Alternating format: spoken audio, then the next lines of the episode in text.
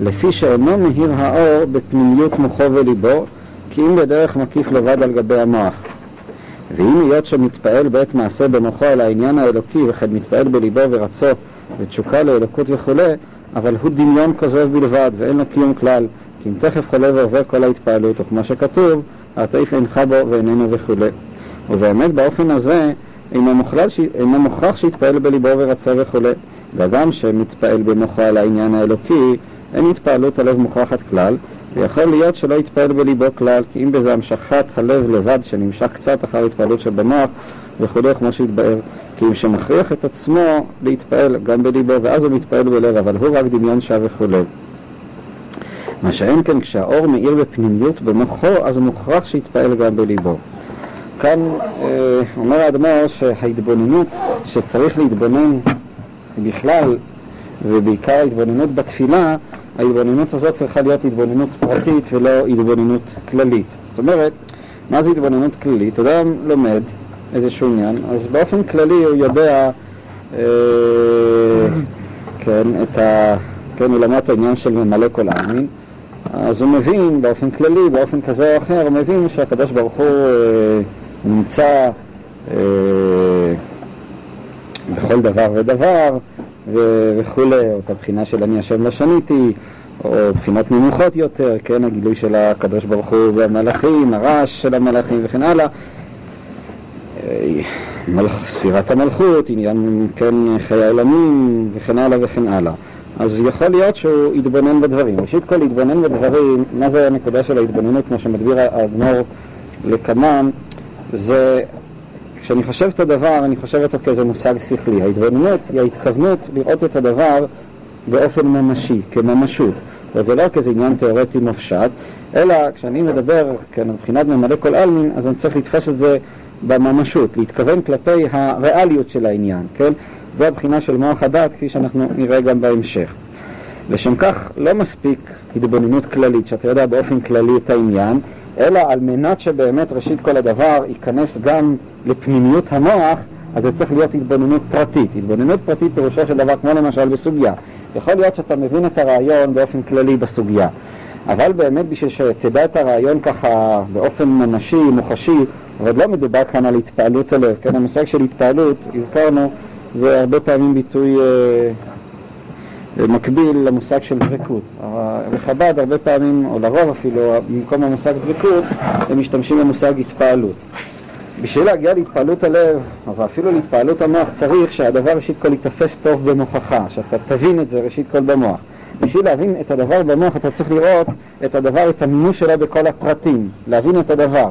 לא מספיק למשל בסוגיה בגמרא שתבין באופן כללי את הרעיון, משום שהבנה כללית של הרעיון היא הבנה מקיפה, זאת אומרת זה לא חודר לעומק הכרתך, זה לא הופך להיות אה, אה, הממשות הממשית של התודעה, אין, אין להכרה הזאת את המוחשיות אפילו לא ברמה של ההבנה ושל ההכרה, אלא אתה יודע את הדבר, בשביל שהדבר יהפוך להיות מימוש ממשי, הוא צריך, אתה צריך לדעת את המימוש שלו בפרטים כולם, למשל בסוגיה, כל זמן שלא תדע איך הרעיון הזה מתיישב בפרטים של הסוגיה, מה בעצם גרם לרעיון הזה, מה הקושיות שהביאו אליו, מה הוא מיישב, עד שהדבר באמת ייתפס אפילו במוחך טוב טוב, עוד לפני שהוא נתפס בלבך, אתה צריך להבין אותו לכל פרטיו, אתה צריך לדעת התבוננות פרטית. ההתבוננות הזאת, היא, כמו שאומר, אה, זו פעולה שלוקחת הרבה זמן. אבל אם אתה, יש, כן, הרבה פעמים יש לאדם איזו אינטואיציה, הברקה, הוא למד את הסוגיה, והייתה לו הברקה, פתאום הוא תפס. וברגע שהוא, הייתה לו אינטואיציה, ההברקה, בזה הוא מסתפק וגמר את העניין, הוא הגיע לכלל סיפור.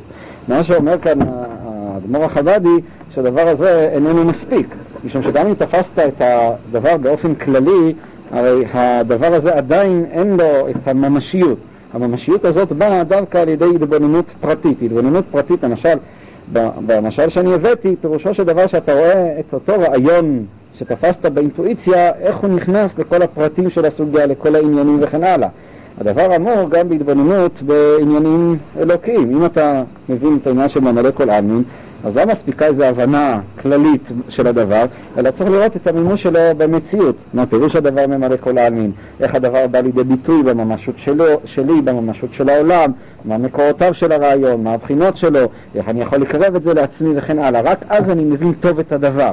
להבין טוב את הדבר זה להבין אותו לכל פרטיו ודקדוקיו, לכל היישומים שלו, לכל הממשות שלו. התבוננות כזאת היא התבוננות שבה מאיר האור בפנימיות מוחו וליבו.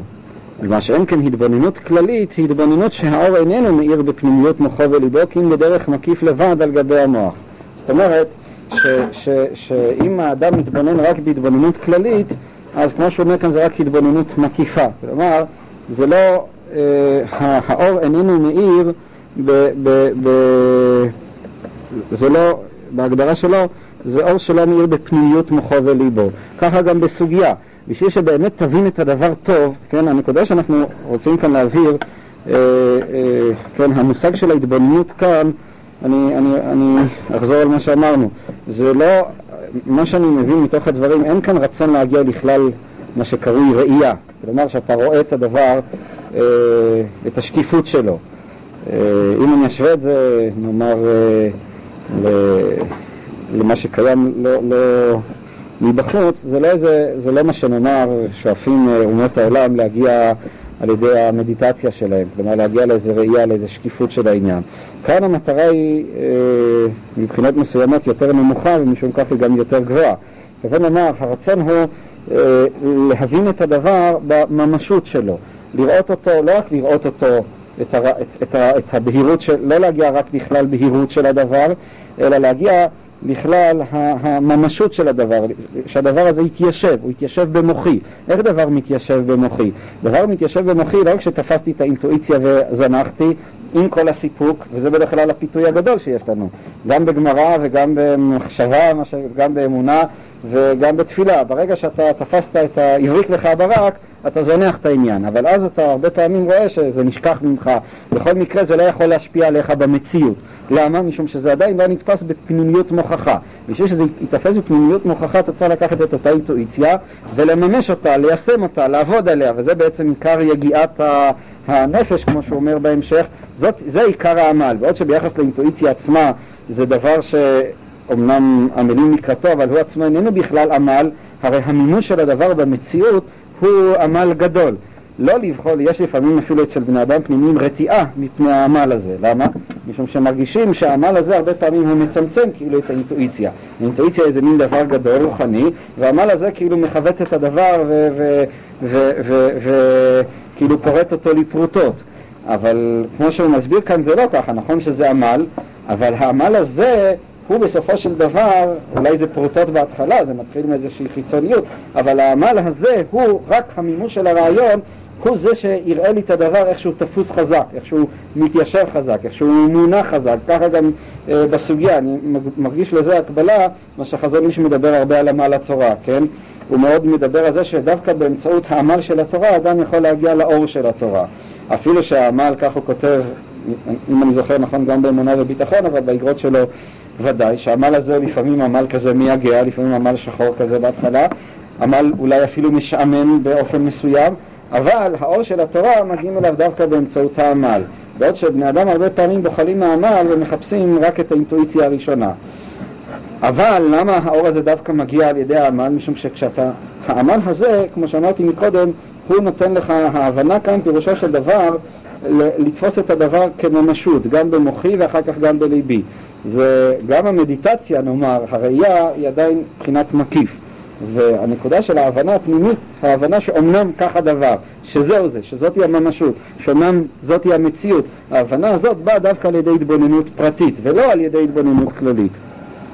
התבוננות כללית, כמו שהוא אומר, יכולה להביא את האדם אולי לאיזושהי התפעלות, אה, כן, אבל ההתפעלות הזאת, הוא אומר, היא בדרך כלל רק, אה, אה, היא, היא איננה ממשית, היא בדמיון כוזב. בכל מקרה, היא רפויה ועוברת, ולפעמים אפילו אומר שהיא איננה התפעלות אמיתית, אלא היא רק תוצאה של כוח הרצון. כלומר, כי אם שמכריח את עצמו להתפעל גם בליבו, ואז הוא מתפעל בלב, אבל הוא רק דמיון שם. מה שאין כן, כשהאור מאיר בפנימיות במוחו, אז מוכרח שיתפעל גם בליבו. זאת אומרת, כשבאמת הדבר הבנת אותו טוב והוא מתיישב חזק במוחך, אז גם לבך מתפעל מהעניין. זה חלק נאמר מהפסיכולוגיה האנושית שהוא, כן, במובן מסוים זה דבר מאוד מפליא, כן, אה, הזכרנו את זה, חוכמת אדם תאיר פניו ועוז פניו ישונו. כשאתה תופס אמת גדולה, תופס רעיון אמיתי, אז הדבר הזה גורם לך גם לאיזו התרגשות עצומה. מי שזכה, זה מתחיל גם ברעיונות הלכתיים, כשפתאום תפסת את הסוגיה, אז אתה מתלהב. וזה ודאי מתחיל ברעיונות גדולים, כשמתגלה לו לאדם אמת גדולה, אמת אלוקית, איזו השגה, ככל שההשגה יותר גבוהה, אז אה, זה גורם לו לאדם דפיקות לב, זה גורם לו לאדם איזה שמחה עצומה, זה לפעמים גורם לו אפילו לאיזה אקסטזה אדירה. וזה באמת דבר מפליא. מה הקשר? מה ההבדל? כשאני מבין משהו בעלמא, אז אני לא מתפעל. לעומת זאת, כשאני מבין איזה עניין אלוקי גבוה, אז הוא נותן לו התפעלות עצומה. מה הדבר הזה מלמד אותנו? זה מלמד, אפילו נאמר מבחינה חיצונית, שהאמת היא אמת שבאיזשהו מקום היא מתאימה גם לנפש. ומכיוון שהיא מתאימה לנפש, אז כשהנפש קולטת איזושהי אמת, כשהלב תופס איזשהו עניין, אז הלב עצמו הוא מתרגש, הוא משתחרר, הוא מגיע לכלל חופש, הוא מתלהב וכן הלאה. זה לא שאני מכריח את עצמי להתלהב. זה, אם אני מכריח את עצמי להתלהב זה לא התלהבות אמיתית, אלא הלב הוא באמת מתפעל. זה כאילו אחד האינדיקציות של האמת, שהיא איננה רק עניין שכלי, אלא היא באיזשהו מקום משפיעה גם, או גורמת גם להתפעלות בלבך. לא הבנתי כל את השלב הבא, מה שהרב מתאר זה בתוך הלימוד, הלימוד, כשאני עושה את הלימוד טוב, אני מבין את כל הפרטים, זה גם נכנס ללב, אני יכול להבין, אבל נראה שמדברים כאן על איזה שלב הבא, להתבונן יותר מעבר ללימוד.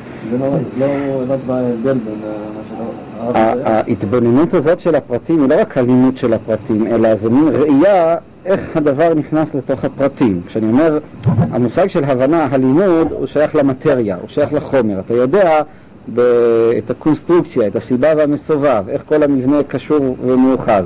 אבל ההתבוננות היא כאילו רואה את אותו חוכמה, את אותה הבנה, איך היא מתיישבת, איך היא זורמת.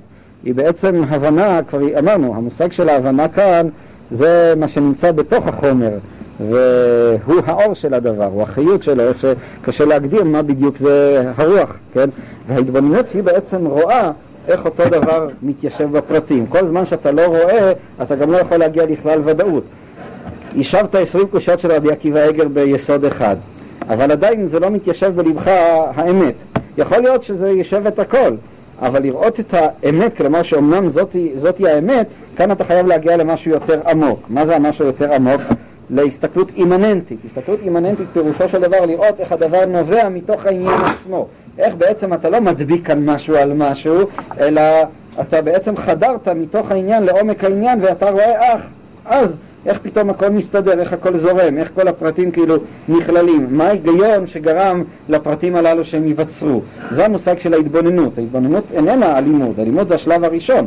זה השלב של הלימוד שלפני התפילה. ההתבוננות שבתפילה, והתפילה כאן מוצגת כאמור כהתבוננות, היא בעצם הראייה של, הייתי אומר, של ההבנה של אותו דבר שלמדת אותו לפני כן. וזה גורם לו לאדם להתפעלות עצומה וגם לאושר עצום. במובן מסוים זה באמת אושר גדול מאוד להבין. כל דבר בעצם שאתה מבין אותו, הוא, הוא מביא אותך לשמחה, הוא מביא אותך לחדווה, הוא משחרר אותך. כל שכן כשהדבר הזה הוא נוגע לעניינים גבוהים, לעניינים אמיתיים. אתה, אותו אחריר, אחרירות, אותו חוסר בהירות, שאנחנו באיזשהו מקום חיים, כן, איזה מין ערפל או מסך שאנחנו תמיד מרגישים אה, אה, במציאות שלנו, הוא נקרע, כן, אנחנו פתאום חשים את הממשות באופן יותר חזק שלה, רואים את, הייתי אומר, את בית היוצר של הממשות. וכמו בגשמיות, כשמתבונן באיזה עניין טוב או נפלא, ממילא מתפעל בלב בתשוקה לדבר ההוא, ואם יהיה בגשמיות העיקר תלוי בהתקשרות והרגש עצמו וכולי, כמו שכתבתי במקום אחר, זהו מפני שהמידות טבעיים אין נקרא תולדתה מן השכל כמו שכתבתי במקום אחר, ולכן אין תלוי כל כך בהתבוננות כי אם בהתקשרות וכולי. אבל המידות הנפש האלוקית, שעיקר תולדתם הם המוחים דווקא, כמו שכתבתי במקום אחר, בהכרח שיהיו שניהם דווקא השגה והתבוננות והתקשרות וכולי. כאן הוא רוצה להבחין, הוא בהתחלה מביא את זה כמשל, כמו שבגשמיות, כן? אה, אז העיקר תלוי בהתקשרות והרגש, והרגש עצמו, זאת בשביל שדבר שתתפעל, מה? בהתחלה הוא הביא את זה כמשל. וכמו בגשמיות, כשמתבונן באיזה עניין טוב או נפלא, ממילא מתפעל בלב ותשוקה לדבר, כן? כשאדם מתבונן באיזה עניין בגשמיות, כן? המשל הקיצוני קצת, שתמיד החסידים הביאו, זה באמת משל מיצרדי עריות, כן?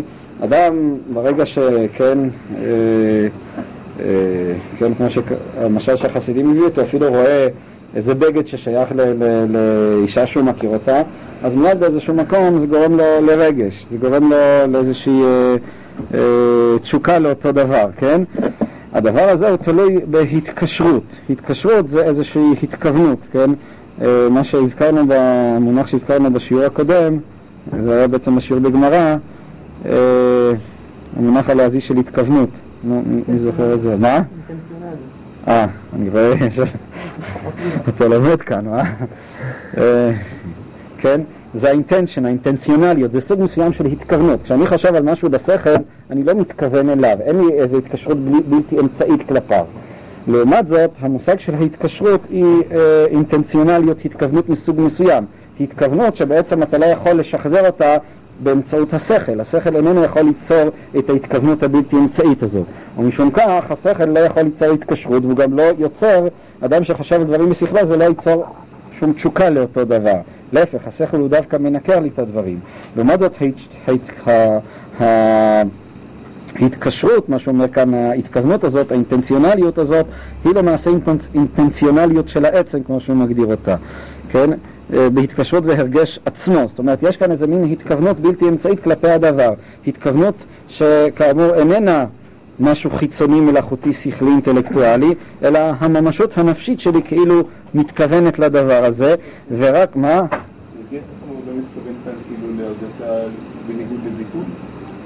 אני מסכים איתך, אני באמת הסתפקתי איך לפרש כאן הרגש, האם הרגש עצמו זה הרגש עצמיותו ו... או שזה ההרגש של הדבר עצמו. אני, ההסתייגות אני לא, לא, לא, ההסתייגות אני חושב שהוא רק בא להבחין בין זה שבעוד שבמידות הטבעיות אז ההתפעלות או התשוקה נגיד אה, היא תלויה רק בהתקשרות, כלומר רק בהתכוונות הזאת, ואיננה קשורה בהתבוננות. לעומת זאת, אה, הנפש האלוקית, ההתפעלות שלה קשורה דווקא להתבוננות, זו ההבחנה שרוצה להבחין. זאת אומרת, המידות הטבעיות, כיוון שהן שייכות לרמה נמוכה יותר, אז הן לא מחייבות התבוננות במובן שעליו אנחנו מדברים, כלומר ההר, הראייה של הממשות של הדבר וכן הלאה וכן הלאה, שזה גם כן צורה של התכוונות, כן? אה, אלא מספיקה ההתקשרות הטבעית הנפשית, ההתכוונות הישירה לדבר עצמו, הרי כן, אז מצד אחד יש כאן צד שווה, במובן הזה שזה תלוי בהתקשרות, כלומר זה לא עניין של כוח הרצון, זה לא עניין של האינטלקט, אלא זה עניין של התכוונות אה, ישירה, כן? זה אגב אחת המשגים, נאמר, הפסיכולוגיים, שלפעמים בני אדם שוגים, ואחד המפריעים שלא מאפשר להם להתקשר. כלומר, להתקשר, אפילו זה במובן מסוים לפעמים מפריע, מפריע לו לאדם ליצריות הפשוטה, משום שאין לו ההתקשרות היא, כמו שאמרתי, דבר אה, בלתי אמצעי. כל התקשרות שהיא, גם ההתקשרות הגשמית, גם התשוקה התאוותנית היא בעצם איזה דבר בלתי אמצעי, איזו התכוונות שאינך יכול כאמור לשחזר אותה וגם לא ליצור אותה באמצ... באמצעות האינטלקט והרצון, אלא זה התקשרות, זה דבר שקיים. אז מבחינה זאת ישנו צד שווה, צד שווה בין המידות בנפש האלוקית לבין המידות הטבעיים. מאידך הצד הלא שווה שהמידות בנפש האלוקית עיקר תולדותיו מהמוחים. ועוד שהמידות הטבעיות הן קשורות לנפש הבהמית של האדם, שזה במובן מסוים הדבר הממשי לגביו, לגבי הבינוני, וודאי שלגבי הרשע, אז בעצם הממשות לגביו, התודעה שלו תופסת באופן ממשי את העולם החומרי, את העולם הטבעי. ומשום כך ההתקשרות ביחס לעולם החומרי היא הרבה יותר ספונטנית. לעומת זאת המידות הנפש האלוקי הן מחייבות את ההתבוננות. אז מאידך ההתבוננות הזאת, וזה אולי אחד הדברים שיכולים גם לחדד לנו את ההבדל בין התבוננות ללימוד. התבוננות יש לה מאותה התכוונות בלתי אמצעית, מאותה אה, אינטנציונליות שעליה אנחנו מדברים. זאת אומרת, זה מחייב להיות התקשרות ממשית לדבר. אתה מתקשר, רואה אותו בממשות שלו, אתה, אתה מתכוון אליו באיזה מין אופן בלתי אמצעי, ולא רק בלימוד שבעצם עניינו שהוא יהיה מנוכר. בכל מקום ישנו צד שווה כאמור, שזה מחייב איזושהי התקשרות. יותר על כן, ההתבוננות, ההבנה של הדבר, היא למעשה גורמת להתפעלות ממילא של הלב. לא באמצעות כוח הרצון, לא באופן שהוא מכריח את עצמו להתפלל, להתפעל. אם כן, במידות הנפש האלוקית, כן, אמרנו כבר את הדבר הזה. בחב"ד אחת ההבחנות זה ההבחנה בין אה, אה, ההתפעלות של הנפש הבהמית, המונח שלהם הוא אה, בין המוחים הטבעיים לבין, ה... יש נראה לי עוד מונח יותר רווח, שכחתי כרגע, לבין המוחים בנפש האלוקית, או המידות הטבעיות והתגלות של המידות האלוקיות. כלומר, הכוונה היא שההתפעלות, ההתלהבות שבן אדם אה, למשל יכול להתלהב בתפילה, זה יכול לנבוע מההתפעלות הטבעית, כן? מה, מהאמונה הטבעית שמסותרת אצל כל אחד מישראל, שיש לו איזה מין מתפיילס כזאת, איזה, הוא יכול להיכנס לאיזה מין דבקות כזאת אה, בתפילה, מעצם האמונה שיש בו, זה ההתפעלות של המידות הטבעיות, אבל מה שהם שואפים זה התפעלות יותר גבוהה, התפעלות שאיננה נובעת רק מעצם המידות, אה, מעצם האמונה הפשוטה הטבעית שיש לכל אחד אה, מישראל והוא יכול להשתפך בפני הריבונו של אילם וזה שייך לנפש הטבעית שבישראל שיש בה, כן, שאיננה שייכת חלילה לקליפות הטמעות אלא יש בה גם את הטוב הטבעי הפשוט האמוני אלא הם רוצים איזו התפעלות גבוהה יותר, התפעלות נקרא לה אתה יכול לקרוא לה שהיא נובעת מהתבוננות עליונה יותר, שמצד אחד היא איננה שייכת כלומר לטבעיות של המידות, והיא נובעת באמת מההתבוננות, מההסתכלות שהיא בעצם על-טבעית במובן מסוים. יחד עם זה אסור לה שהיא תהיה מלאכותית, אסור לה שהיא תיצור באדם הרגשה שהוא צריך לאלץ את עצמו כלפיה.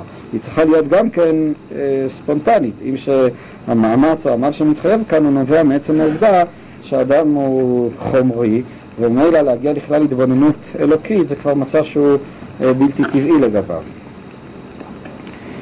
כמו כן, ברוחניות, כשמאיר האור בפנימיות ומוחה על ידי התבוננות טובה, ממילא מתפעל בליבו ברצו וכולי כמו שהתבהר. כן, התבוננות צריכה להיות התבוננות טובה, התבוננות שהדבר מונח. אבל כשהאור מאיר במוחו, רק בבחינת מקיף לבד, אין התפעלות הלב מוכרחת, כשמתפעל הוא רק דמיון שב וכוזב. וכולי. וממילא אין זה שייך כלל לקיום בפועל אחר כך בסור מרע ועשה טוב בפועל ממש.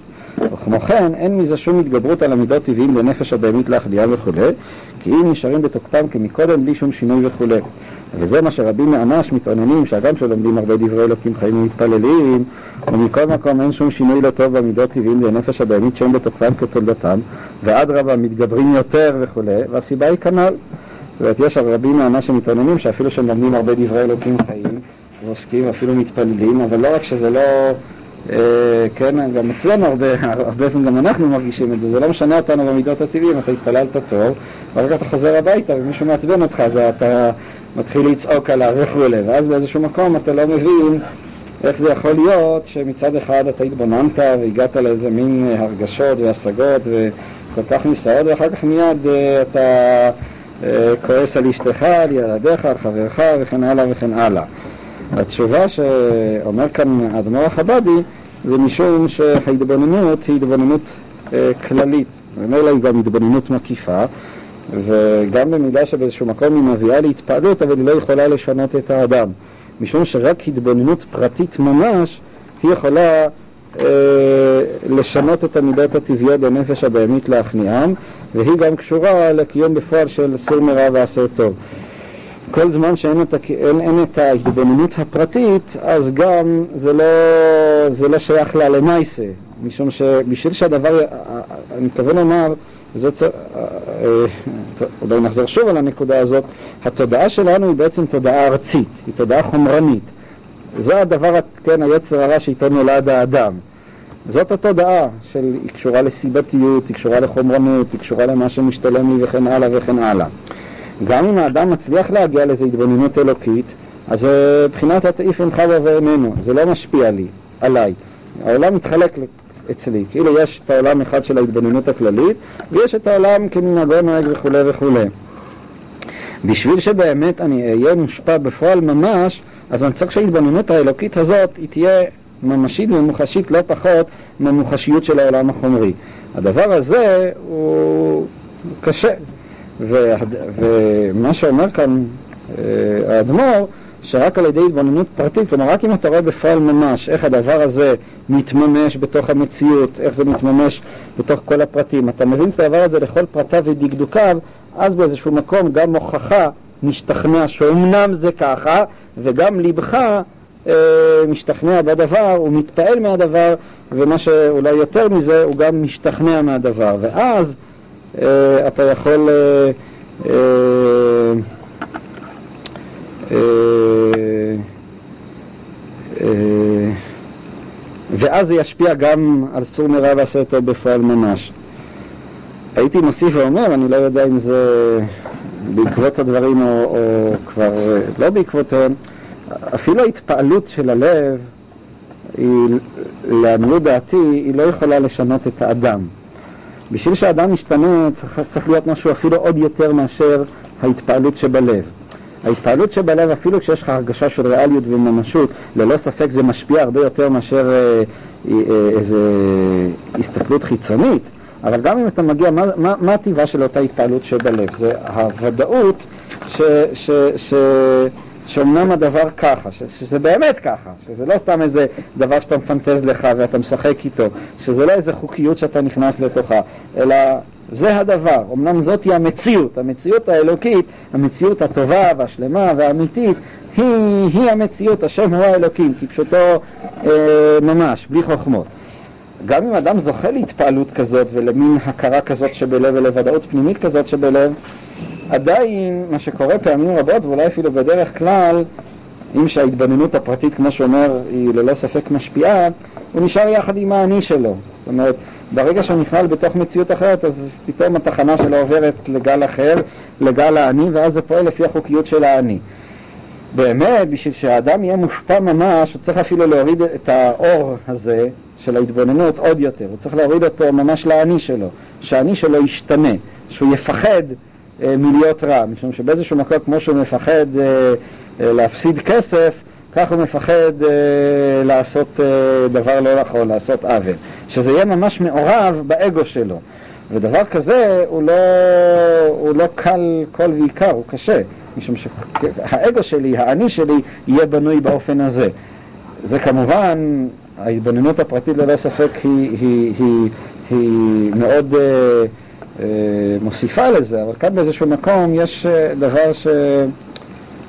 ייתכן שבאמת אני מרגיש אולי אה, שצריך משהו שהוא מעבר ל, ל, להתבוננות הפרטית. זה, בצד מסוים זה לפעמים האיסורים שאדם אה, לא עלינו מקבל אותם, דהיינו מחטיפים לו כל מיני מכות, ואז באיזשהו מקום האני שלו ככה סופג מהלומה ופתאום אה, הוא, הוא מתפורר, פתאום הוודאות שלו בקיום שלו היא נעלמת, קורה לו משהו, חלילה חולה, לא עלינו פתאום מקבל איזה מחלה וכן, ואז הוא פתאום רואה שהביטחון שהיה לו, הוא, כן, הוא, הוא מתפוגג, כן, יש, יש תופעות כאלה, אדם, שוב, לא עלינו קיבל התקפת לב, התקפת לב הראשונה שלו.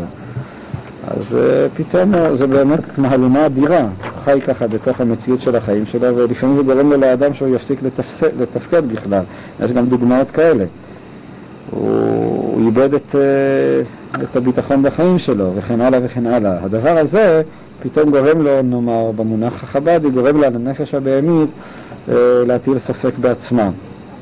אז ייתכן שהוא יתרכך, שליבו יתרכך ויהיה מוכן אה, להכניס אליו איזה מוחין עליונים יותר, דהיינו הכרות בדברים שהם ערכים אמיתיים יותר, בטוב ובחסד וברכות הלב וכן הלאה וכן הלאה.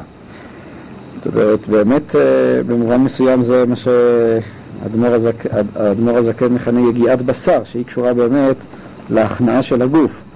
כן, יש יגיעת הנפש, כמו שדיברנו מקודם, כמו שאנחנו מסביר, מסבירים עכשיו, שזה ההתבוננות, שזה יגיעת הנפש, ויש יגיעת בשר. יגיעת בשר זה באמת ההכנעה של הגוף. ההכנעה של הגוף זה ההכנעה של ביטוש, זה ההכנעה שאתה באיזשהו מקום מרגיש, אה, תרגיש הכנעה, כפשוטו, לא מרגיש את עצמך על הגובה, אלא מרגיש את עצמך שפל ונכנע ו...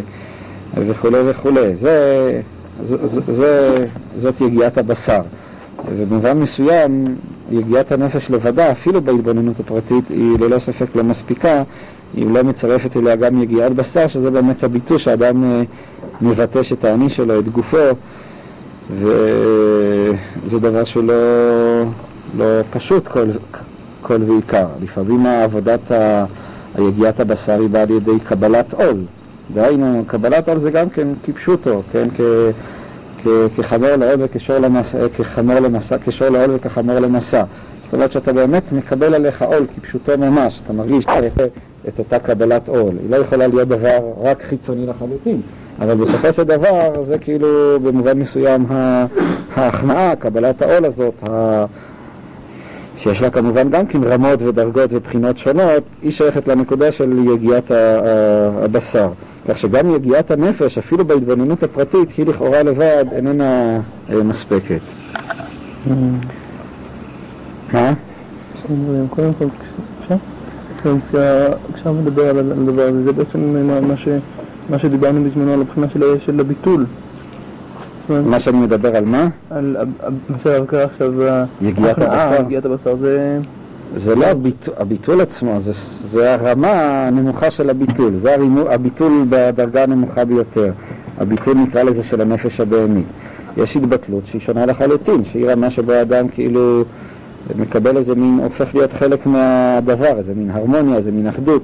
המושג של הביטול הוא מושג שחוצה את המערכת כולה, מלמעלה עד למטה. כל דבר ודבר יש לו את הביטול שלו. אז העולם החומרי, שכל כולו בנוי על תפיסת יש, אז גם הביטול שלו זה בעצם ההשתעבדות, ההכנעה וכן הלאה. זה הביטול בתחום של היש. גם מה שאמרתי במשפטים האחרונים, שגם הביטול בתחום של היש, הוא לא יכול להיות רק לגמרי יש. כלומר, זה לא דומה לאיזה אבן גדולה שאני שם לי על הכתף. זה לא יכול להיות. זה פה, משום שאבן גדולה שאני שם לי על הכתף, אין מציאות כזאת, אין מציאות שהיא חומרית לגמרי. לכן גם ביטול היש במובן החומרי ביותר, צריך להיות בו גם כן איזה אור, אור שייכנס אליו. וזה לא יכול להיות דבר חומרי לחלוטין, אבל המושג עצמו של ביטול היש הוא קיים אה, בכל דרגה ודרגה, בכל בחינה ובחינה, לפי עניינה, שהנקודה הפשוטה והבסיסית זאת הנקודה במישור, בדרגה, או אתה יכול לומר בספירה שעליה אנחנו מדברים, זה עניין של ההכנעה, שאתה באמת מרגיש את עצמך באיזשהו מקום, אה, באיזשהו מקום הרגשת האני ואפסי היא, היא הייתי אומר, אם, אם לא מתבטלת לגמרי, לפחות אה, אתה מטיל בה ספק. לפחות, אה, כן, אני יודע, זה כל מיני תופעות שקורים לו לאדם, אני יודע, מישהו שוב פיטרו אותו מהעבודה. זה מהלומה אדירה, זה פתאום, זאת הרגשה נוראית. זו מין הרגשה של, כן, וזה שוב איזה מין ביטוש אדיר, כן? אז אה, הרבה יותר טוב שאדם עושה את זה בעצמו, אם שזה, לעשות בעצמי זה מאוד קשה לעשות את זה, אם חוטפים את זה מבחוץ, אנחנו אף אחד מאיתנו לא, לא מתפלל לקדוש ברוך הוא, כן?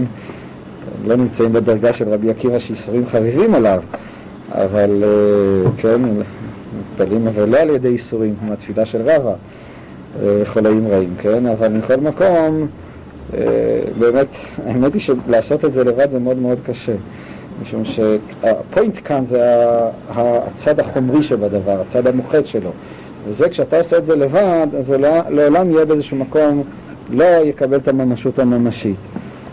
אה, מאידך, גם אם האדם סופג את זה במציאות עצמה, זה לא בהכרח שהוא יתפוס את זה באופן נכון, כלומר שזה באמת הוא יגיע בזה לאיזה הכנעה וביטול. לפעמים זה יגרום לו לאדם סתם שהוא מאבד את הצפון, או לפעמים זה גורם לו לאדם סתם איזו הרגשה של אה, ייאוש כזאת, או מרידה וחוסר השלמה ומרירות וטינה כלפי המציאות וכן הלאה, ואז הוא מתבצר דווקא באגו שלו, הוא אומנם מתבצר באופן מסוים, למשל דרך איזה טינה שאדם חש שסידרו אותו וכן הלאה, אבל אם האדם מקבל את זה כהכנעה, דהיינו אין ברירה, ו...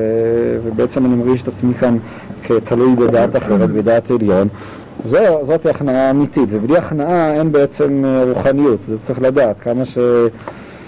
בלי הכנעה אין, אין, אין, אין שום רוחניות. הפתיחה של הרוחניות היא מתחילה בנקודה הזאת של ההכנעה, של הכנעה עם כל הגוונים והבחינות ש, ש, שיש בה. דבר דיבר, מה שאחת הבחינות של ההכנעה הזאת היא בחינה של קבלת עול. הוא אמר שגם בבחינה הזאת צריך שיהיה אור. כן. זה, זה, איך, איך בקבלת עול יש אור, אני לא מבין. אני מתכוון לומר שיכול להיות שאדם יחליט משהו, אבל אם ההחלטה היא רק החלטה שכלית, אה, זו החלטה שהוא יפעיל לגבי את כוח הרצון. אה, ספק רב אם הוא יוכל להחזיק מעמד בהחלטה הזאת, ולא פחות ספק אם ההחלטה הזאת היא תביא אותו באמת למשהו אה, אמיתי. משום שאם היא רק החלטה שכלית, אין בה איזושהי אמת פנימית ברמה כזאת או אחרת, אז הרבה פעמים היא גם כן נובעת מהאגו, דהיינו, כן, מה שפילוסופים מסוימים כל כך תקפו וגינו את המוסר, זה משום שהם הבחינו, ובצדק, שפעמים רבות המוסר הוא בעצם איננו אלא אגו מוסווה. כמו שאמר אה, אותו צרפתי שזה מין קר טוב לישון עליו, כן? אתה רוצה להרגיש את עצמך, או לפעמים זו צורה מוסווה של פחדנות, כן? אתה לא רוצה להסתבך עם המשטרה, לא המשטרה למטה וגם לא עם המשטרה למעלה. בסך הכל אתה פחדן, זה לא שאתה מוסרי, או משהו כזה. וזה, ואז החלטה מעין זו, שהיא כל כולה בעצם שייכת גם כן לאגו ולרצון, היא לא תביא את האדם להתקדמות אמיתית. היא בעצם גם כן איזו צורה של אילוץ מסוימת, מסוים. יותר על כן, כשהיא תתקל באילוץ מסוג אחר, חומרני, אז היא תשתנה, היא לא תחזיק מעמד. זה מה שהתכוונתי לומר, שגם החלטה של קבלת עול צריך להיות בה איזשהו מוחין, איזושהי הבנה, איזושהי אמת פנימית. כלומר, גם אם ננסח את זה... זה לא סתירה מיני ובי? אה, זה לא סתירה מיני ובי, משום שגם המלכות, שהיא המקור של עולם העשייה, המקור של האני וכן הלאה, היא איננה דבר שקיים לעצמו, היא איננה ניכור מוחלט, היא איננה מציאות מחוצנת לחלוטין, גם היא איזה דבר שאתה צריך להתבטל כלפיו, דהיינו היא גם כן חלק מהאור האלוקי. ומשום כך, גם הקבלת עול היא צריכה להיות איזה משהו שבאיזשהו מקום הלב יהיה שותף לה, הכרה שבלב, או המוחים וכן הלאה.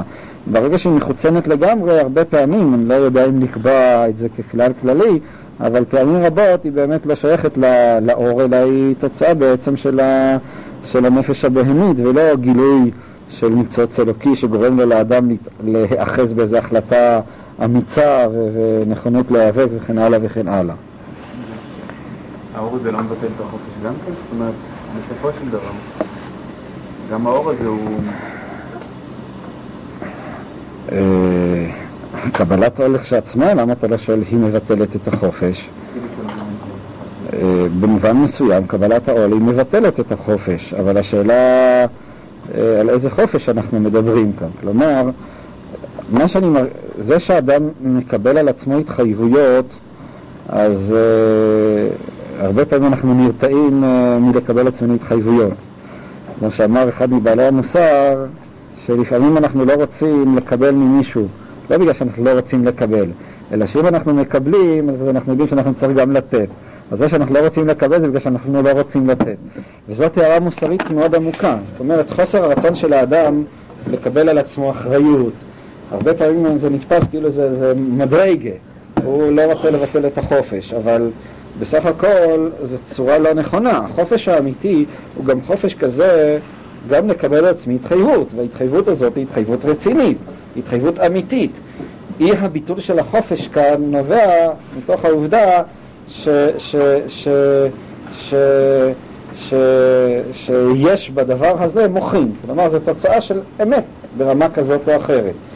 החופש, כן, כל ה... נאמר, האקסיסטנציאליסטים המודרניים שמאוד דיברו על החופש, כן, סארטר, כן, שאצלו החופש היה מטרה, ובשם החופש הוא התנגד למשל למוסד הנישואין, למוסד הנישואין. זה לא נכון, משום ש, שהחופש הזה זה לא חופש אמיתי, זה שיעבוד. זה, כן, הביטוי שלו על הגהנום הזולת הוא הגהנום. זה ביטוי מסודר של חופש, למה? משום שזה הרצון לחוסר תלות שלם ומוחלט, שהוא בעצם בסופו של דבר הוא ביטוי של חוסר חופש, זה האגו שבשיא התבצרותו, שהוא לא מוכן להתחייב כלפי שום אדם, כלפי שום נפש וכן הלאה, משום שהוא מרגיש שבעצם ההתחייבות הזאת הוא בעצם אה, מגביל את עצמו, לוקח עליו עול. הביטוי של החירות האמיתית הוא גם ביטוי כזה שאני יכול להירתם לקראת משהו עם מלוא המחויבות, לחתום על השטרות ולדעת שאני מקיים אותם. חופש אמיתי זה לא עניין של שרירותיות, זה היכולת לא לקבל על עצמי עול שאיננו העול שלי, שאיננו נובע מתוך החופש שלי, מתוך ההכרה הפנימית שלי. בעצם במובן מסוים החופש זה לא חופש לאגו, אלא זה חופש מהאגו, ואצלהם החופש זה חופש לאגו. וזה לא דבר נכון, אדם שלא מוכן למשל להתחתן, בגלל שהוא לא רוצה לוותר על החופש שלו, זה כבר ביטוי מסולף. אני לא אומר, יש גם, כמו בכל דבר אה, מסולף, יש גם ניצוץ של אמת, משום שהרבה פעמים מוסד הנישואין הוא באמת קבלת עול במובן השלילי. כלומר, כולם מתחתנים אז גם אני מתחתן, אם ננסח את זה ככה. זה כבר דבר שאיננו אמיתי, זה אולי מה שהרגשת חוסר החופש, אבל היכולת להתקשר התקשרות אמיתית לאדם, למשפחה, לילדים, לקבל על עצמי את מלוא האחריות על העניין, לא להתנער, זה לא ביטוי של חוסר חופש, זה הביטוי של החופש הגדול והעליון ביותר, ויותר מזה, גם במידה שהדבר הזה באמת מצר את צעדיו של האדם, וללא ספק. כל קבלת עול, כל אחריות היא מצרה את צעדיו של האדם במובן הטכני. אבל אם זה ביטוי של אמת ואמת פנימית חופשית שלי, לא רק שהאדם לא צריך להרגיש בזה חוסר חופש, הוא יכול להרגיש בזה מבחינות מסוימות, שזה ודאי שהוא לא יכול, אה, כן, כשהוא רווק צעיר, הוא הולך לאן שהוא רוצה ועושה מה שהוא רוצה ולא חייב לתת דין וחשבון לאף אחד. אבל העובדה שאני משתעבד למשהו, העובדה שאני נרתם לאיזו מטרה עליונה, זה לא חוסר חופש, זה, זה בעצם ביטוי של החופש האמיתי. זה בעצם מה שהתכוונתי לומר, להבחין בין קבלת עול שהיא תוצאה שהיא מחוצנת לחלוטין, שהיא בעצם נובעת מהסטרא אחרא, נובעת מהאני, כן? לבין קבלת עול שיש בה מוחין, שיש בה אור. שהיא בעצם מזרימה לתוכה גם כן חופש, אם שמבחינות מסוימות, ודאי שמבחינה טכנית, ואולי יותר מטכנית, היא חוסר חופש. בסופו של דבר, הרצון הזה לחופש בכל תנאי ובכל מחיר, הוא מביא את האדם להתרוקנות. למעשה, אותו אחד הופך להיות איזה רווק זקן, שאין לו שום נפש אה, קרובה אליו, וזהו, והוא מתפורר לשם בבדידות שלו וכולי. כל מה שהיה היה לו כוח, אז... אז אולי היה לו עוד אה, חשב שיש לו טוב, אחר כך הוא... בסופו של דבר כאילו מניחים פה אפריורי שהאדם רוצה להיות חופשי, אבל החופשיות שלו זה שהוא ישים את עצמו באזיקים. זאת לא הנחה אפריורי, זאת הנחה שהחופש לא צריך אה, להרתיע אותך מלוותר עליו. החופש האמיתי זה גם חופש לוותר על, אה, על, על חופש, כן? זה החופש האמיתי. זה לא אומר אפריורי שאתה צריך לוותר, להפך, אני לא אומר, אל תמכור את עצמך בזול. אני מתכוון לומר, אה, זה מה שאמרתי, אתה צריך אה, להבין ושיהיה אור באותה החלטה, שיהיה במוחים, שלא תהיה סתם איזה עניין מחוצן. בגלל שנכנסת לאיזה אווירה, אז אתה גם כן אה, מקבל על עצמך את אותו עול או משהו כזה. לא, לא, להפך, זה צריך לעשות מתוך חופש אמיתי, אבל החופש האמיתי הוא חופש כזה ש... באופן כזה או אחר, והאדם בעצם, תנאי חייו בעולם הזה, הוא לא חי באיזה חופש שרירותי, באיזשהו תוהו ובוהו, באיזשהו עולם, באיזשהו כאוס, הוא, הוא חי בתוך מסגרות, והוא לא יכול לחיות אחרת. כמובן, המסגרות הללו הן מסגרות שהוא צריך לקבל אותן מתוך החופש שלו, אבל לא מתוך חוסר חופש. אבל לראות בחופש עצמו סוף פסוק, אני חושב שזה ביטוי של חוסר חופש, דהיינו, זה ביטוי של, של, של אגו, זה, אתה הופך להיות משועבד לחופש. אבל החופש הזה בסופו של דבר הוא גם כן מתרוקב. אז מה? אז שום דבר. אז אתה חופשי. למה אתה חופשי? סתם חופש, זה שעמום, חופש זה שיא הריקנות. יש עכשיו 12 שעות שאתה לא צריך לעשות בהן שום דבר. אתה חופשי לגמרי, אז מה? אז אכלת כמה שאתה יכול לאכול ושתית כמה שאתה יכול לשתות ועשית עוד כמה וכמה דברים, בסופו של דבר הבטן שלך מלאה והלב נשאר ריקני. מה... אני לא מבין איך זה מסתדר עם ההנחה שאני חושב ש... לא יודע, ככה הבנתי אותה עד עכשיו, שאדם שנמצא במצב של חופש, אתה לא יכול לצפות מה הוא יעשה, ו... ואתה לא, לא צריך לתכנן לעצמך מראש שכשאתה תהיה חופשי אתה תתנהג כך וכך. זה... עכשיו בדיוק אני מרגיש דברים אה, סותרים. זה שאדם חופשי הוא צריך לפעול באופן, אה, הנטייה הזאת לפעול באופן ספונטני וכו', גם הספונטניות שלי עצמה יכולה להביא אותי לדבר, לאיזה פעילות מתוכננת. אם אני רוצה להגיע לכלל איזה הישג מסוים, אני רוצה ללמוד משהו, כן? אם אני אז, אז באיזשהו מקום אני חייב אה, לבנות לי תוכנית, להציג בפניי מטרות ולהרגיש את עצמי גם מחויב כלפיהם, אבל לא אוכל להגיע אף פעם באיזושהי מטרה, למשל בתחום הזה, בלי עבודה, ועבודה זה אומר תכנון, אה, תכנון ומסגרת וכן הלאה. אז אה, ברור שיש כאן עיבוד של הספונטניות, אבל השאלה אם זה עצמו ביטוי של ספונטניות, כלומר אם באמת אני מעוניין בדבר הזה, אם באמת באיזשהו מקום העבודה הזאת, העמל הזה, אה, באמת אני מעוניין בו. אז ברור שבאיזשהו מקום ייתכן שעכשיו אני עייף ואני רוצה לישון ואין לי חשק עכשיו לקום ולעשות את העבודה הזאת, כן? אז יש כאן עיבוד מסוים, כן? אבל השאלה מה אתה מאבד כאן? אתה מאבד, הרבה פעמים זה התנגדות דווקא ל... ל... ל... לחומריות של האדם, לגוף שלו וכן הלאה, שאז הוא ללא ספק צריך, אה, אתה לא יכול לתת לגוף אה, להתנהג בספונטניות, משום שהספונטניות שלו פעמים רבות היא תהיה לישון כל היום ותו לא. התכוון לומר, השאלה אם, ה, אם, אם כאן, וזה שוב חוזר לאותו דבר שאמרתי מקודם, אם זורם כאן אור בדבר הזה. אם העמל שאני עכשיו עמל הוא באמת עמל פנימי, ואז יש בו גם סיפוק, וזורמת באיזשהו מקום הספונטניות, היא אומנם לא זורמת באופן ההיולי שלה, אבל באיזשהו מקום זה מבטא משהו, זה עושה, אני עושה כאן משהו, יש כאן ביטוי של איזושהי ספונטניות, או שאין את הדבר הזה. זאת אומרת, האדם החופשי הוא אדם שהוא יכול גם לשנות דברים, הוא לא משתעבד לשום דבר במובן שעליו אנחנו מדברים, אבל ההשתעבדות, ההשתעבדות שלו היא לא השתעבדות מתוך שהוא לא יכול אחרת, שהוא לא מסוגל אחרת, הוא מסוגל, הוא מסוגל, רק הוא פשוט, אה, הספונטניות שלו, האמת שלו, החופש שלו, אומר שהוא לא יעשה אחרת, האחריות שלו. זה מה שאני מתכוון להצביע בכל הדברים האלה. זאת אומרת, אני חושב שעצם המציאות של האדם בעולם שהוא עולם של גוף, עולם שיש בו מסגרות, עולם של חברה, עולם של עמל, הוא לא יכול להיות אה, ספונטני לחלוטין. במובן הזה, אם הוא רוצה באמת, לי, אדם, יש צד של עמל, אדם לעמל יולד, בלי עמל אין שום דבר. רק השאלה אם העמל הזה הוא עמל אמיתי, עמל שבאיזשהו מקום אני מתקדם דרכו, אני פורה דרכו, הוא מבטא את מה שקראת הספונטניות שלי או לא. וזו בעצם השאלה המכרעת כאן, וזה קשור גם למה שדיברנו מקודם, ליגיעת הבשר, אם יגיעת הבשר היא רק יגיעת בשר, או שבאיזשהו מקום אה, שורה הרוח בתוך אותו בשר, אם ננסח את זה במונחים שלנו. מכל מקום, אנחנו רואים שלא רק אצלנו, אלא כנראה גם, ה...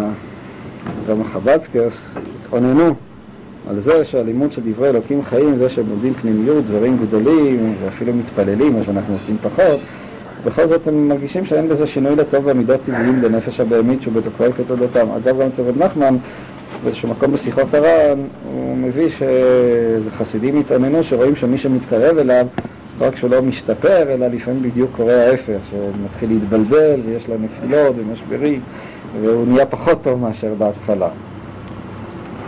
הסיבה היא אותה סיבה, כן, המשל הידוע על...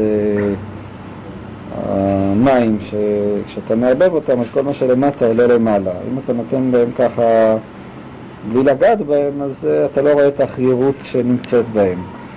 אבל uh, כך נדמה לי אפילו משהו מעין זה הוא אומר שם בספרות הר"ן. כאן הוא מדבר על נקודה אחרת, הוא אומר שזה באמת רק התבוננות כללית, לא התבוננות פרטית, ורק התבוננות פרטית שהיא בחינה של עמל, עמל, עמל כפשוטו, זאת עבודה. אתה לא יכול רק להסתפק, כמו שאמרתי, באינטואיציה, אלא אתה חייב לעבוד. העמל, אבל שוב, העמל הזה הוא עמל שיש בו סיפוק עצום, משום שמזין אותו הרוחניות ששורה בו, ההבנה, ההתקדמות, הממשות שיש בו. והסיבה היא כנ"ל, כי הלימוד והידיעה מצד עצמם אין זה פועל להכניע את הרד הנפש הבהמית. אם לא בדרך ברור מלמעלה למטה זה לא ניכנס כרגע שנעשה על ידי התורה כדור ועל מקום אחר. וזה דווקא בנשמות גבוהות שנעשה בהם הבירור ממילא על ידי התורה.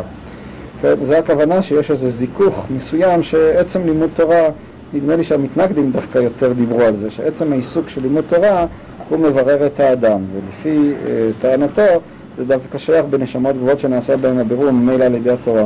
ואני חושב שצריך להבין את זה בכיוון, אני רק מיד וקראת אגב, מה שהרב מדבר, אה, נדמה לי באורות התורה, שלפעמים דווקא אצל אלה שעוסקים בניגלה אתה מרגיש שיש בהם איזה אור, איזו סגולה גבוהה, יותר מאלה שעוסקים בנסתר.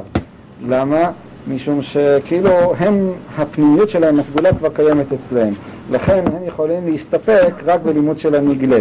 ודווקא, זו נקודה מעניינת שצריך להעמיק בה יותר, שדווקא אלה שעוסקים בנסתר, לפעמים זה נובע משום שהסגולה, שיש, אלה בעלי הניגלג, וזה אני חושב שמתכוון גם כאן, נשמות גבוהות, ממילא הן מזוכחות, וממילא אה, הבירור נעשה בהן על ידי לימוד תורה מלמעלה למטה, בלי צורך בעבודה פנימית מלמטה של התבוננות והשתנות ממשית וכן הלאה. אצלם זה כבר קיים באופן פשוט ישיר.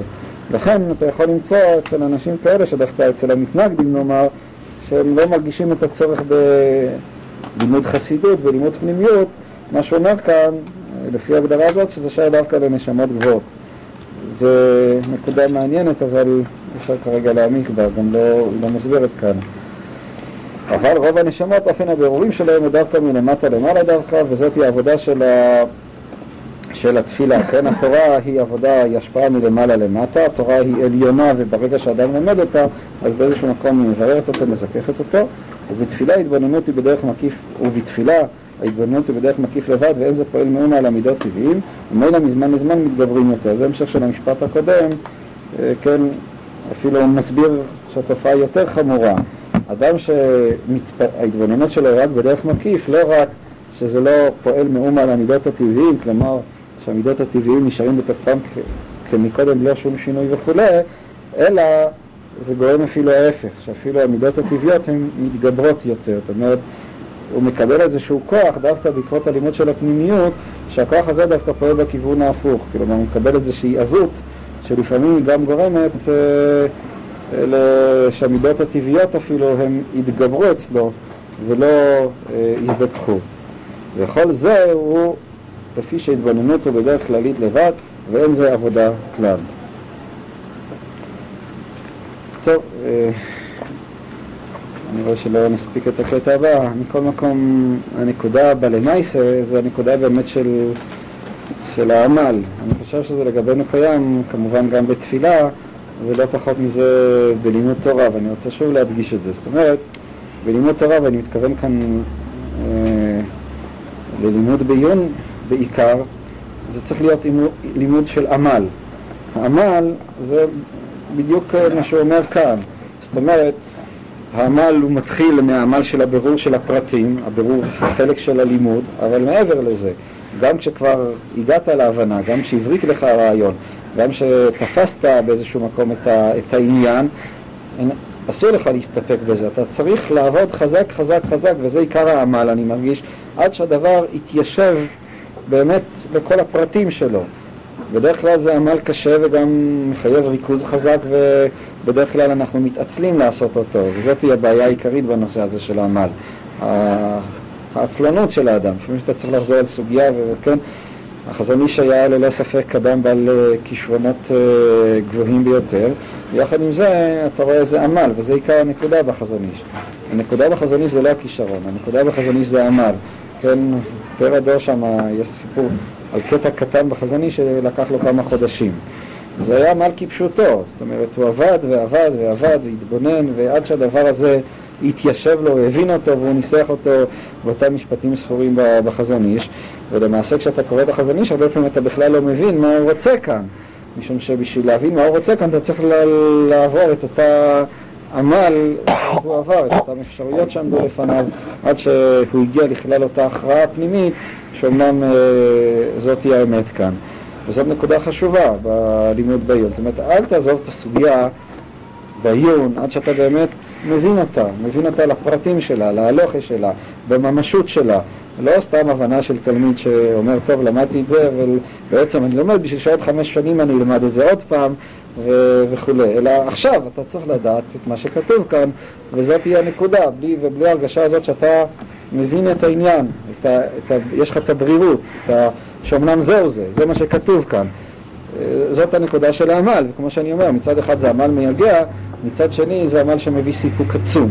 משום שאם באמת הצלחת ללמוד את הסוגיה ועבדת עליה קשה, ואתה מבין אותה, זה אי אפשר בכלל, באמת, שוב אני משתמש במונחים של החזונים, שאתה לא יכול לתאר את הסיפוק שזה מביא לו לאדם, ההבנה והבהירות הזאת, וגם הידיעה זה דבר שלא נמחק, זה דבר שאתה, הוא מונח אצלך ואתה מונח אצלו. כמובן שהדברים אמורים גם בלימודי אמונה. זאת אומרת, שוב, לא, לספ... לא להסתפק ברעיון באופן כללי, אלא לעמול בו, זה גם כן נקודה, כן? בעבודת השם, בעבודה פנימית, בעבודה שבתפילה, ליישם את הדבר, לראות את הממשות, איך אני מקרב את זה לשכל, איך אני יכול להסביר את זה לחבר שלי, אולי זה לא ככה, לא להירתע מהספקות שיכולים להיכנס בעניין, ואתה כאילו מרגיש שאתה מכבה את האש שיש בך על ידי הספקות הללו, להפך, מותר לך להסתפק, דווקא אם תציב את הכוח המנגד, אז הנקודה הזאת של הניצוח תגרום לך אחר כך לתפוס הרבה יותר את העניין, דווקא בחוזק שלו ובממשות שלו, ומה שקורה כאן במידת הדעת שבו. טוב, נגמור כאן עכשיו.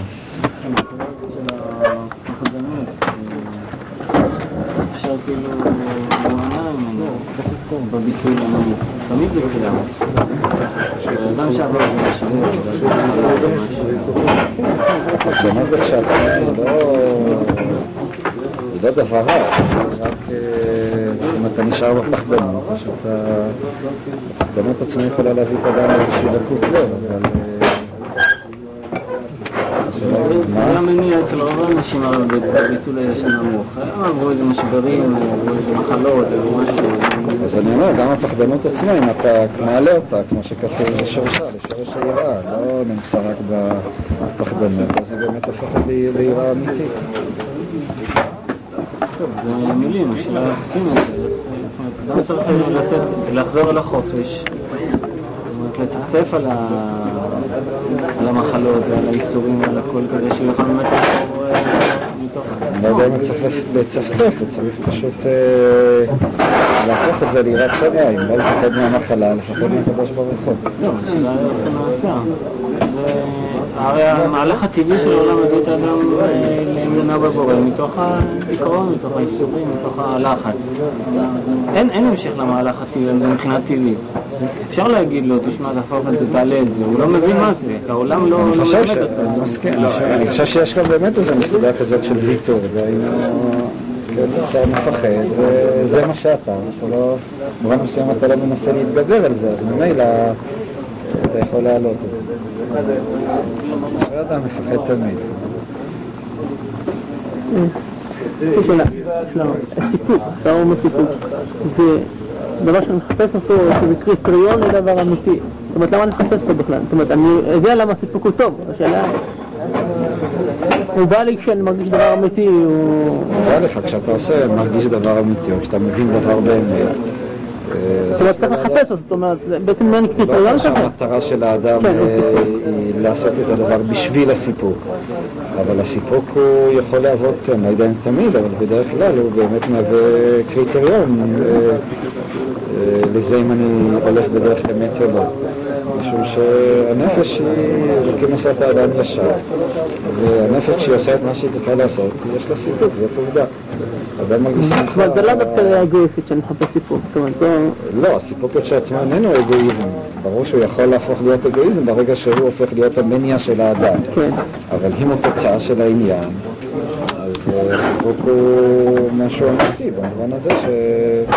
כן, איך כתוב שם במשלי, טוב לאדם במענה פיו, אבל זה זאת אומרת, סיפוק זה יכול להיות סיבה, להניע אותו לחפש את הדבר בצורה אחרת? אה, אני אומר שוב, הסיפוק לא צריך להיות, לא יכול להיות הקריטריון, אבל לא, כתוצאה מ- ממציאות. סליחה, אליעזר, אתה נשאר כאן, אתה צריך לנסוע.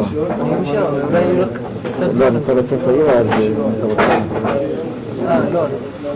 אני שואל אם זה כתוצאה מחוסר סיפוק, השאלה אם זה מניע אותו לחפש את ה... לא את הסיפוק, אבל זאת אומרת, אני מבין, ההרגשה הלא טובה של האדם, הריקנות שלו היא מניע, ואולי המניע החזק ביותר שלנו אה, לחפש הלאה.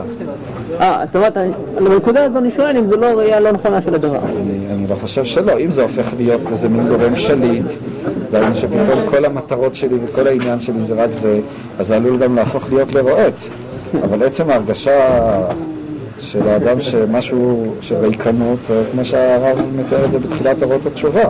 במובן מסוים היא הדחף החזק ביותר שלנו ללכת ולהתקדם ולבוא לכלל שלמה, משום שיש לה לנפש אה, ייסורים והרגשה לא טובה בזה שהיא אה, לא עושה את מה שהיא צריכה לעשות.